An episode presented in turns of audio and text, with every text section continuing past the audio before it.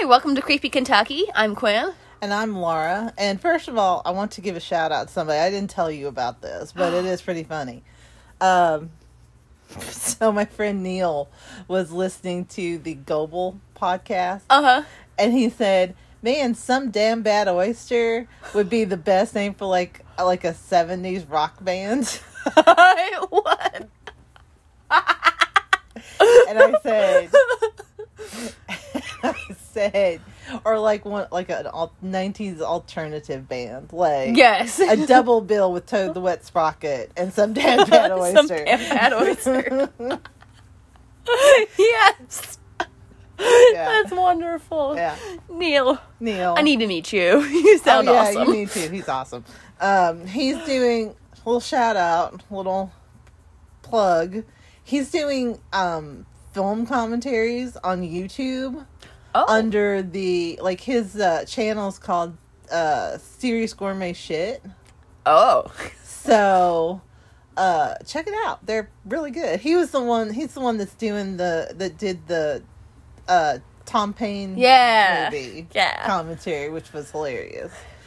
There's one point where where he and his friend are watching it and somebody starts running, just running down like a hallway or something, and they start going they say something like She's she could go all the way. She's at the she's at the fifty, the forty, the thirty, the twenty, the 10. It's it's funny.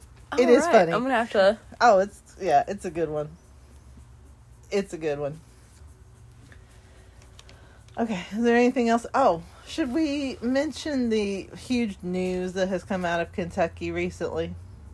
Too before we I guess we can mention we it. can mention it. We're gonna do a full episode about it at some Yeah, at point. some point. Once this is all done. yeah, But the Crystal Rogers Crystal Rogers. case. Now Yes. that has bust that has burst wide open like a pimple on Doctor Pimple Popper. Yeah. now that the FBI has taken over. But like we don't want to do, we want to do an episode on it. We don't want to do one now because the case has come back into flux. mm-hmm. There may there probably are going to be more developments.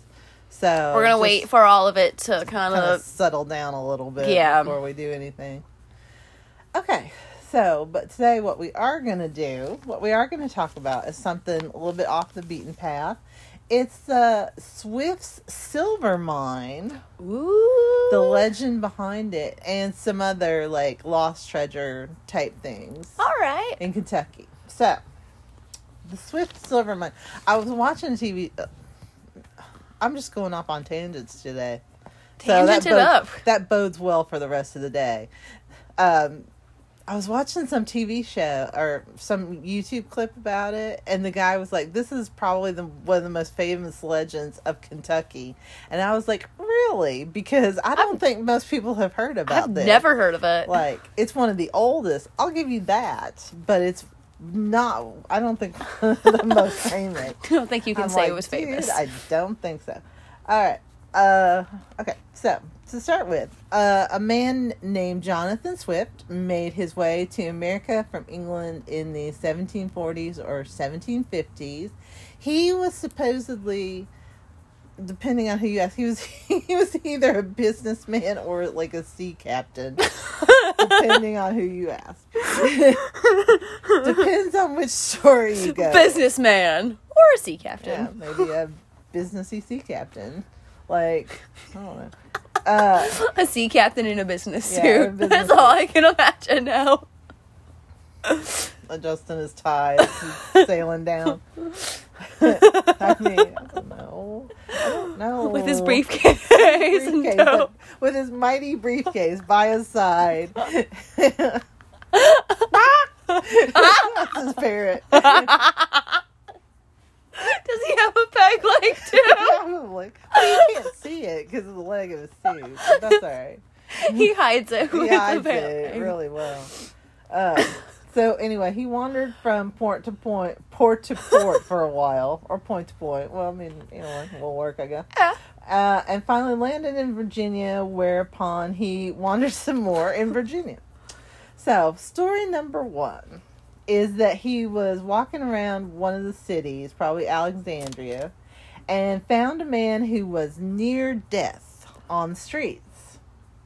Uh, Swift decided to nurse him back to health. Uh, the man's name was supposed to be Monday, M U N D A Y, Monday, like the day, M O N D E, like he was French or something. So That- that's the, one uh, of these day, one of these words. That's like the French version of Monday or Sunday. Sunday. Monday. Yeah, Sunday. exactly. Like ice cream. Exactly. uh, in exchange for helping him get better, the man told Swift an amazing story. Ah. Uh, according to Monday, Monday, Monday, as a child, he'd been captured by Native Americans and had been forced to work in a silver mine. Hmm. And he said that the silver was right there on the surface. You didn't even have to really dig for it, it was just right there. Um, Okay, so Monday. eventually, after years of working in this mine, Monday escaped. And he told Swift that he left markers behind to be able to find this this mine. So Swift decided to look for this mine. So he took search parties into the area several times during the 1760s with no during the 1750s with no luck. However, in 1760, he and Mundy found one of Mundy's markers, uh, which was the Turtle Rock. Okay. There's a rock that looks like a turtle. Oh, that's cool. So this led them to a string of clues, which finally led them to the mine. Uh, for eight years, they worked the mine and they brought the silver from its location uh, back to Chesapeake Bay, uh, where Swift would invest it in his merchant fleet. Uh, and every time that they went, they would take a different route from the mine or to the mine and from the mine back to the bay just to throw people off the trail. Uh, one day in 1768, the group was attacked by Native Americans. Uh, Swift hid the silver under an overhanging rock so the natives wouldn't find it. And he marked it with stone crosshairs. Uh, now, most of the party actually did survive the attack, but they couldn't talk about it because they didn't want to reveal why they were there in the first place. Okay, that seems legit. yeah. Uh, so after that, Swift just started thinking, and he uh, did something not really great. He decided to kill all the members of the party, including Monday. Oh, Monday. and then he went back to England. What a dick. And for over a decade, only he and a few Native Americans knew about the location of the mine. What a dick. So, story number two of how this mine got found uh, claims that Swift was exploring one day when he followed a wounded bear into a cave and discovered the mine. Isn't that how Mammoth That Cave? got found. Yeah.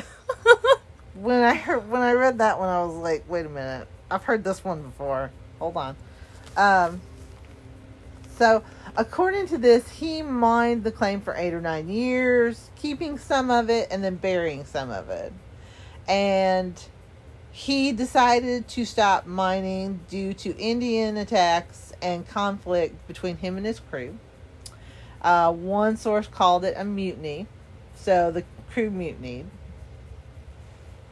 hmm. Mutiny. And then here's a, here's another version, and it's kind of a ghost story. Oh. I know.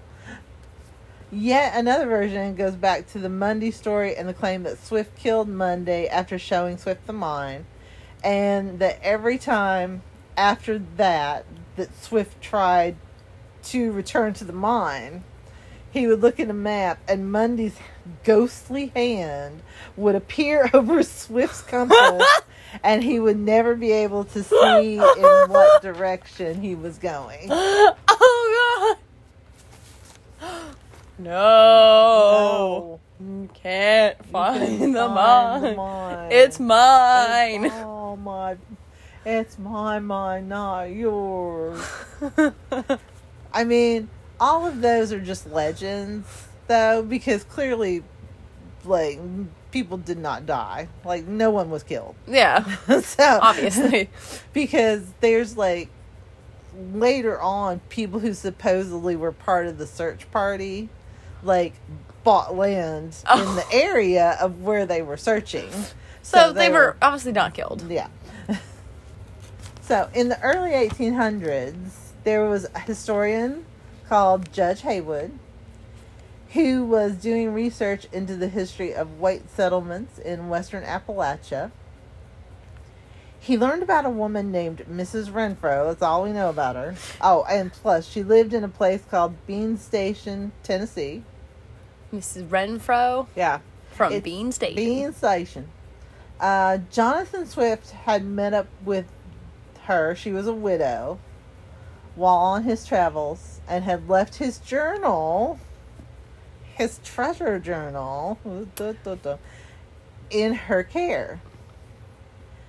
He had gone blind towards the end of his life. Supposedly, the story of why he had gone blind is also why he had given up. He had gone back to England and he had spoken out about the colonies and against England, pro colony. And supposedly he'd been thrown in prison and he lost his sight there. I mean, Okay. or he just got old. I mean, Yeah. way. Cataracts. Yeah. He'd gone blind and had never had the opportunity to rediscover the mine. And then there's the claim that he was imprisoned in England for speaking out about the Revolutionary War. All right. So, here's where the creepy part comes in. Yay, creepy Okay. part. Um, so in the meantime, although they hadn't found his journal yet, rumors had started spreading that this mine existed and maybe where it was because people were already starting to look for this mine. And one of them was a guy named John Filson, who was a surveyor, a pioneer, an author, a historian, and a co founder of the city of Cincinnati. Oh, So, I mean, Casual. A, multi- a multitasker. yeah. Uh, the Filson Historical Society in Louisville is named for him. Okay. Uh, he is the first person who is known to have referenced the mine after Swift. Uh, he mentioned that a tract of land was supposed to have a silver mine worked by a certain man named Swift, and he made a claim to it. Filson then vanished completely in that very year. Uh, one source says he was van- he vanished while looking for the mine, and another says he was surveying lands near the Great Miami River when his party was attacked by a group of Shawnees, and he was killed. But his body, either way, his body was never found. Huh. So he and but supposedly he and a guy named Robert Breckenridge were looking for the mine, and I didn't find any information about Breckenridge. But Hmm. so Isn't that a college now, Breckenridge? I don't know. Huh. That name sounds familiar. There's a place in Colorado too, named Breckenridge, Colorado. Huh. Uh, another person who looked for the mine was James Harrod, who was also a Kentucky pioneer. Uh, he helped establish Fort Harrod, which was the site of Kentucky's first permanent white settlement, Okay. Harrodsburg, later renamed Harrodsburg in his honor. Okay. I was kind of figured Harrodsburg Yeah. was after him. Yeah. He disappeared in 1792. There are several theories regarding his disappearance, one of which uh, was advanced by his wife. Uh, proposed that a man named Bridges went to Harrod and claimed to have found the mine and uh, needed help to develop it properly. He then lured Harrod into the wilderness and killed him. Uh, another theory included his dying naturally or by accident in the wilderness, being killed by Native Americans, or not actually dying at all. Perhaps he abandoned his family, aka a wilderness divorce, as it was called. Wilderness a divorce. wilderness divorce. I'm just gonna go hang out in the woods forever now. Bye. Yeah, bye. Yeah, I'm gonna go out for instead of going out for cigarettes and never coming back. You're going out for like I'm going out to shoot a deer. I'm I'll be back in a little bit, and Um, then you're never coming back. I'm going out to search for this treasure. Be I'm right going back. out to look for the silver mine. Yeah, I'll be back. Be back in a little bit, and then Just never come home. well, and supposedly one of the things I read was that he, like, someone supposedly saw him later and like called him by name, and he was like, "Oh yeah, hey, yeah, it's What's me. up? What's up?" It's me. Um, so there's legends about it. People have already started looking for it. However, many people have doubted whether Swift even existed. There's a guy that is not my favorite person, but he's a professional skeptic. Hmm. Na- yeah, named Joe Nickell, uh, for instance, thinks the whole thing was a land scam from the 17 and 1800s. A Like, land uh, scam. Yeah, yeah, That sounds like another History Channel Yeah. show. land scams. Land Yeah, I know. scam. Where are we giving them free shows? Constant, we're constantly giving them free shows. because shows. we're actually looking into history. Yeah. Oh yeah, that's true. Uh, yeah. Anyway, he thinks the whole thing was a land scam from the 17 and 1800s, and the original journal has also vanished. Every journal that currently exists is either a copy or a copy of a copy, blah blah blah. There was indeed, however, a Jonathan Swift who bought lots of land in Kentucky from 1791 to 1794. Now, he supposedly bought, bought land in Breckenridge, Hardin, Nelson, and Grayson counties. Um, two things about this. Uh, why was he buying land when he was supposed to be old and blind by that time? It's true. So, I'm thinking, like, that part of the, like, that whole part of the story is not true. But this legend has grown up to, yeah. hmm Uh, why was he buying land to the west of the area where most people believe the mine was located? Was he trying to find more mines? So, here comes another theory. There's this story is full of theory. During this time, he was also visiting friends who lived in Kentucky and Virginia. One was a man named Philip Marsteller, and Marsteller had been a good friend of George Washington, both before, during, and after the Revolutionary War. Ooh. So there is one peculiar thing about Washington Marsteller and Swift. Marsteller is on an official list setting out Washington's pallbearers, and Swift was listed as a witness to this list. Oh. And also, weirdly, because, well, Marsteller was the only person listed as a pallbearer who wasn't a Freemason. Yeah.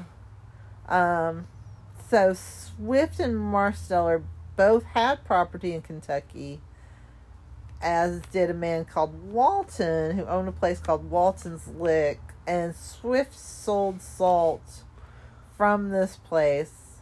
Uh, also, this place has, supposedly has markings by Swift leading to the treasure. Um, Swift's father in law was a friend of Washington, and his brother in law worked for the Treasury. Hmm. So, according to this theory, the whole Swift story was just that it was a story to hide the fact that the colonial government was hiding mining operations not only to get silver for from them for themselves but also to get silver to counterfeit British coinage. Interesting. Yeah. Huh. So at this point, you're even though there's a lot of legends, you're starting to see actual people Yeah. come into this story. I mean, we got George Washington on this.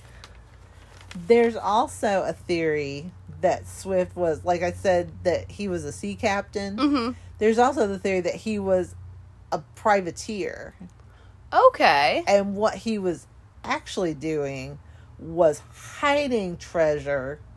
He said he was mining it, but he was actually hiding treasure in Kentucky So or in that area. Actually, like a pirate. So there's actually like several places, like there's several places where people have found markers. So there's maybe several places where this treasure is. huh? So yeah, um, I would like to think of him as being a pirate. yeah. But I will say both the Native Americans and the Spanish, and possibly the French, believed that there were silver mines in sort of eastern and southeastern Kentucky because both groups had legends about it. Okay. So there might be several places where this treasure might be. there's a lot. Uh, there's what's known as the Clinch legends, which claim that the treasure is located in the Clinch watershed region of far southwestern Virginia, and that's kind of where Filson's filing for his property was. Hmm. Uh, the Big Sandy area, where like up in around Ashland Mhm. and south of there, um, the Big Sandy area is actually mentioned in Swift's journals, and it's one of the few places where he what he actually mentioned a place like a Okay. landmark. He also bought property in this area. Uh, Pine Mountain area. One nearby resident named Solomon Mullins, who lived from 1782 to 1858. He was known as Money Making Saul or Counterfeit Saul. That's all. Yeah. I mean, that's not the nickname to have if you want to stay out of police custody. No, it's not. Yeah. to me. Um, Like Counterfeit Saul. Counterfeit Saul. There goes Counterfeit Saul. I mean, if I were a cop and I was walking down the street and somebody said, "Oh, there goes Counterfeit Saul," my head would go, "What? Counterfeit. Counterfeit Saul? What? Counterfeit Saul, come back here. yeah. Can you introduce me to this Counterfeit Saul?" It's like somebody was like walking down the street. Oh, serial killer Dave. Hey, serial killer Dave. Like if I was a cop, I'd be like, "Wh- "What?" My What? head would just whip around there. Uh, so he was known to mix pure silver with lesser metals to make his fake money. So naturally, people wondered where he got his silver. Yeah. He, as he lived, he lived, he moved all over southeastern Kentucky, so he could have stumbled across anything anywhere, really. Mm-hmm. Uh, most people seem to believe that he had found it somewhere around Pine Mountain. Uh, also, there are markers in the ground and clues in the journal seem to match areas around the mountain, and silver bars have been found in the area. Okay. Uh, Carter Cave State Park has several interesting features, including a cave called Saltpeter Cave, which may be the site of a French silver mine that Swift talks about. Ooh. Yeah, and Saltpeter Cave is known in local lore as Counterfeiter's Cave. lots of counterfeiters going on. yeah, Counter. counterfeiters. Oh, counterfeit. Oh, there's another History Channel show. Yeah. Counterfeiters, just Counterfeiter. counterfeiters! Exclamation mark. And It's they're all like- based out of that cave. Yeah. Well, Counterfeit Saul is. They're all based out of different caves in the area. So, the Red River Gorge area is this pretty much the center of the legend, though. Uh, Swift and his men built furnaces, which have been found deep in the gorge. Um, although they did destroy them after they left the last time, supposedly. There is a creek called Swift Camp Creek. There is a an arch called Swift Silver Mine Arch, and there's a furnace creek Oh. where they believe maybe his furnace was. Um, several of the landmarks Swift mentions in his journal are very similar to landmarks in the gorge. Um, one person who was convinced that the treasure was in that area was Rebecca Timmons, who was a rich lady who supposedly looked in looked for the mine for years, spending her entire fortune on the quest until she went bankrupt. Because that's what you do. Uh, so uh, and now Rebecca haunts Hustler Hollywood. she also she also ghost alert. She also may not be done looking either. oh, Uh, so, I was right. She is a ghost. She supposedly people have known supposedly people have been known to disappear if they get too close to her search area. And their eerie lights and the sounds of like pickaxes hitting rock can be heard and seen after dark. Nice. Her search for the treasure also at least led her discover to discover Timmons Arch. So she got something out of it. Eh, she got something. Yeah. Poor Rebecca. Yeah. So there is a 2019 episode of a show that I really actually started liking called Code of the Wild on the Travel Channel. Which, Mhm. yay, thank God for the Travel Channel. It's Oh, my God. favorite channel. Yes. They have the best shows. Anyway, It helps us so much. yeah. Also, let me just say this is a really good show. Code of the Wild. Like they look for, they look for other treasures.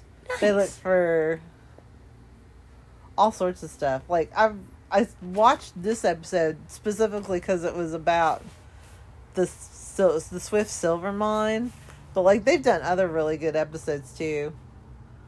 I really like that show. I've watched other. Well, it's really good. Anyway, so the hosts are Chris and Casey Kiefer, and they explored the legend and followed a man named Kiowa Muncie through his property to what was obviously a mine, and it was located uh, in the uh, in the gorge area. Nice. So, to give people an idea of what this journal said and how like obs- like how much of a needle in the haystack feeling this is. Yeah. Here's what he actually wrote in his journal about how to find stuff. So, description of the place, um, this is quoting, description of the place and country adjacent to the creek that the furnace is on. Head southwest, heads southwest and runs northeast, abounds with plenty of laurel and is so very cliffy that it is almost impossible to get a horse near the place. There's a thicket of holly a fourth of a mile below the small lick and another that we call Lick Creek. The branch forks about three miles below the furnace and the left hand creek we call Furnace Creek, which Furnace Creek. know. Yeah. The branch forks about three miles uh, below, yeah, below the fork and the holly thicket. You will find many names on a beech tree in the year 67. That's 1767. 1967. Yeah. About a mile below, you will find Mr. Monday, Mr. Jefferson, Mr. Gust's names. Which, so he obviously didn't kill them if he's like still talking about them. I don't know. Uh, Or he carved their name in the tree because Yeah. he killed them. yeah, maybe he did. Eh, you never know. Maybe he like bought all that property under other people's names too. He might have. Uh, between the small lick and the furnace is a remarkable rock. It hangs quite over the creek and the water runs under it. North of the furnace is a large hill, seven or eight miles in length, and which abounds in good timber. Furnace Creek forks about three miles above the lick, and in the forks, on a point, you will find three white oaks from one stump. In each is a smart chop from a tomahawk. We sometimes went to a salt spring up the right hand fork and came this way back. To find the kegs, set compass on the west side of the furnace under the rock house. Thence due west, fifty poles to a tree growing thus, crooked and leaning. Set compass at second bend, run due south 20 poles. You will find a tree with a large limb on the south. Under this limb, we buried four 10 gallon kegs full of dollars and crowns. to find the creek, the creek forks two or three miles from the river, and below the mouth of the creek, there's a remarkable gap in the rock at the forks of the creek. And at the fork of the creek are three points, two below and one in the forks. A short distance below the forks, there are two noticeable rocks which stand by itself, with a pine growing on the on the top. Large rocks in the bed of the creek, if you find these descriptions, you ought to find every other object. I'm like, what? I read that sentence and I was like, what? I'm like, sure. That Sure. just sounds easy as hell. Okay, Swift. yeah. Um, the rock house is three miles from the forks of the creek, and the ore is three miles from the furnace. To go from the furnace to the ore, climb up over the rock house, and go in a southeast direction without crossing any stream. Go to the top of the ridge, and you will find the mine. And I'm like, yeah, it's no wonder the thing hasn't been found in like 250 years. He must have been terrible at giving directions. Yeah. I don't even want to talk about it. Or he was so good that he was bad at Yeah. it. You go up this way, 0.3 miles. Yeah. Well, and two, one of the things I read was his he he calculated everything as if the merid like the Greenwich meridian Mm-hmm. was actually in Paris. So all the direction like all those compass points are like totally like Wrong. wrong. And all of the like all the like he did at one point give like a like a compass like a coordinate point Uh huh. and like that's gonna be off too because he was using he was using it as not Greenwich not Greenwich is zero but Paris is zero so that's totally off I mean no wonder this thing hadn't been found Yeah. um, so here are some other, and we may have another show on it because Ron says he has some books and stuff about it. Oh, I forgot to tell you, Ron's starting to do research on, uh, like old, like, uh, early Kentucky history, historical Bigfoot. report. Ooh. Yeah. Perfect. Yeah. Thanks, Ron. Thanks, Ron. Our, our historical, historical. consultant. All right. So here's some other quote unquote lost treasures in Kentucky. Um, so two treasures are reportedly hidden near a place called Dycusburg in K- Kentucky. A group of counterfeiters hid, hid a cache of gold near Dycusburg before they were captured, and it has never been found. Also, a man named Moore lived there in the 1800s. Um, two hired hands supposedly killed him for his hoarded money, which he'd supposedly buried on his property. Uh, the men were sent to jail and never found the money. Huh. Uh, in 1865, this one I have problems believing just because of part. Well, anyway, uh, the Cole brothers sold their tobacco crop for a reputed five thousand dollars in gold. I have a problem believing that any tobacco crop was worth five thousand dollars in gold in 1865, but Yeah. whatever. Um, they then hid the gold in the fireplace of their cabin, which was 20 miles from Paducah. A few weeks later, a robber broke in, killed them both, and then uh, absconded with the treasure, but he hid it near the cabin because he had to flee pursuing lawmen. Uh, when he was on his deathbed, this uh, killer slash thief uh, admitted that he'd never found the treasure because when he made it when he finally made it back to the site of the cabin it had been torn down and he could no longer recognize the area where he had buried Oh, the treasure God. so yeah so supposedly $15000 in silver is buried two-thirds of a mile behind the site of an old grist mill operated by nicholas darty in the early 1800s five miles from Barbourville Ooh.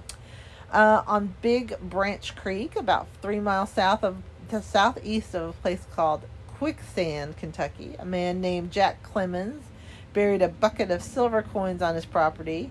The house where he lived is still standing about a mile above the, the mouth of a creek. So, All right. uh, apparently, Fort Campbell soldiers used to bury jars of pennies on the base. Don't know why. And they have reportedly never been found. Um, just southeast of Mayfield, which is out in the far corner, like close to the Mississippi River. Mm-hmm. Um, there's a place that stood that was once stood called Camp Beauregard, which was at one time a training base for Confederate soldiers. Okay. So from September 1861 to March of 1862, up to 6,000 soldiers were trained there. However, it was a hotbed of diseases, including meningitis, typhoid, and pneumonia. Ooh. So the site was ordered burned down. But several soldiers would bury their pay there um, because they felt like that was the safest way to keep it Mhm. from getting taken by other soldiers. But then when they would die with these diseases, that pay got lost. And scholars actually think that this may be one of the lost treasure legends that has the most truth behind it. Ooh. Yeah. Uh, a wealthy man named James Longstaff left a note for his wife saying he'd buried $20,000 in gold coins on his land in Paducah, and it is rumored to be near either Broadway or South 3rd Streets. And last one, well, actually, not the last one, there's rumored to be a cache of money buried in a peach orchard on the old Pitts farm near Lothair, Kentucky. And there's also a legend about lost treasure uh, associated with. Remember when Ron was telling us about the guys that were like the serial killers? Yes. Yeah, in Cave-In-Rock. Mm-hmm. Yeah, there's lost treasure. Uh, Nice. yeah, there's lost treasure associated with that too. So I figured we'd wait to do the Cave-In-Rock episode for that. Yeah. That'll be fun.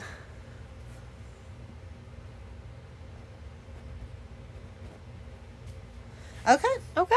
so there's our Swift Silver Mine. That was good. Which I mean, some people like clearly there's a lot of legends about it. There but is. clearly there's a lot of stuff that like this thing may actually exist. And people have looked for like people have looked for it obviously for like over 200 years. They're still looking for it. yeah. Like there were like I saw like there was the TV show. I saw news reports of people Oh wow. seeing things that they thought were the actual mines. So I mean, like this thing is It's- still out there. It's very possible, that it, Possible. that it Yeah. still exists. It's still out there. Yeah, Let's go look for it. let's go. Let's go look for it, and then we can quit. Yes. We'll get rich. We'll get rich. Fund, start funding our podcast Yes. empire. We'll that we rename- start. We'll rename it the Chlora. Okay. the Quora Cave. Chlora. Cave. Yeah, the Quora Cave. There we go. Yeah. Okay. If you have any ideas for our future episodes, you can, or if you just want to say hi, you can email us at creepykentucky at gmail.com. You can also follow us on Instagram and Twitter under Creepy Kentucky. And until next time, Kentucky, what, the, hell? hell?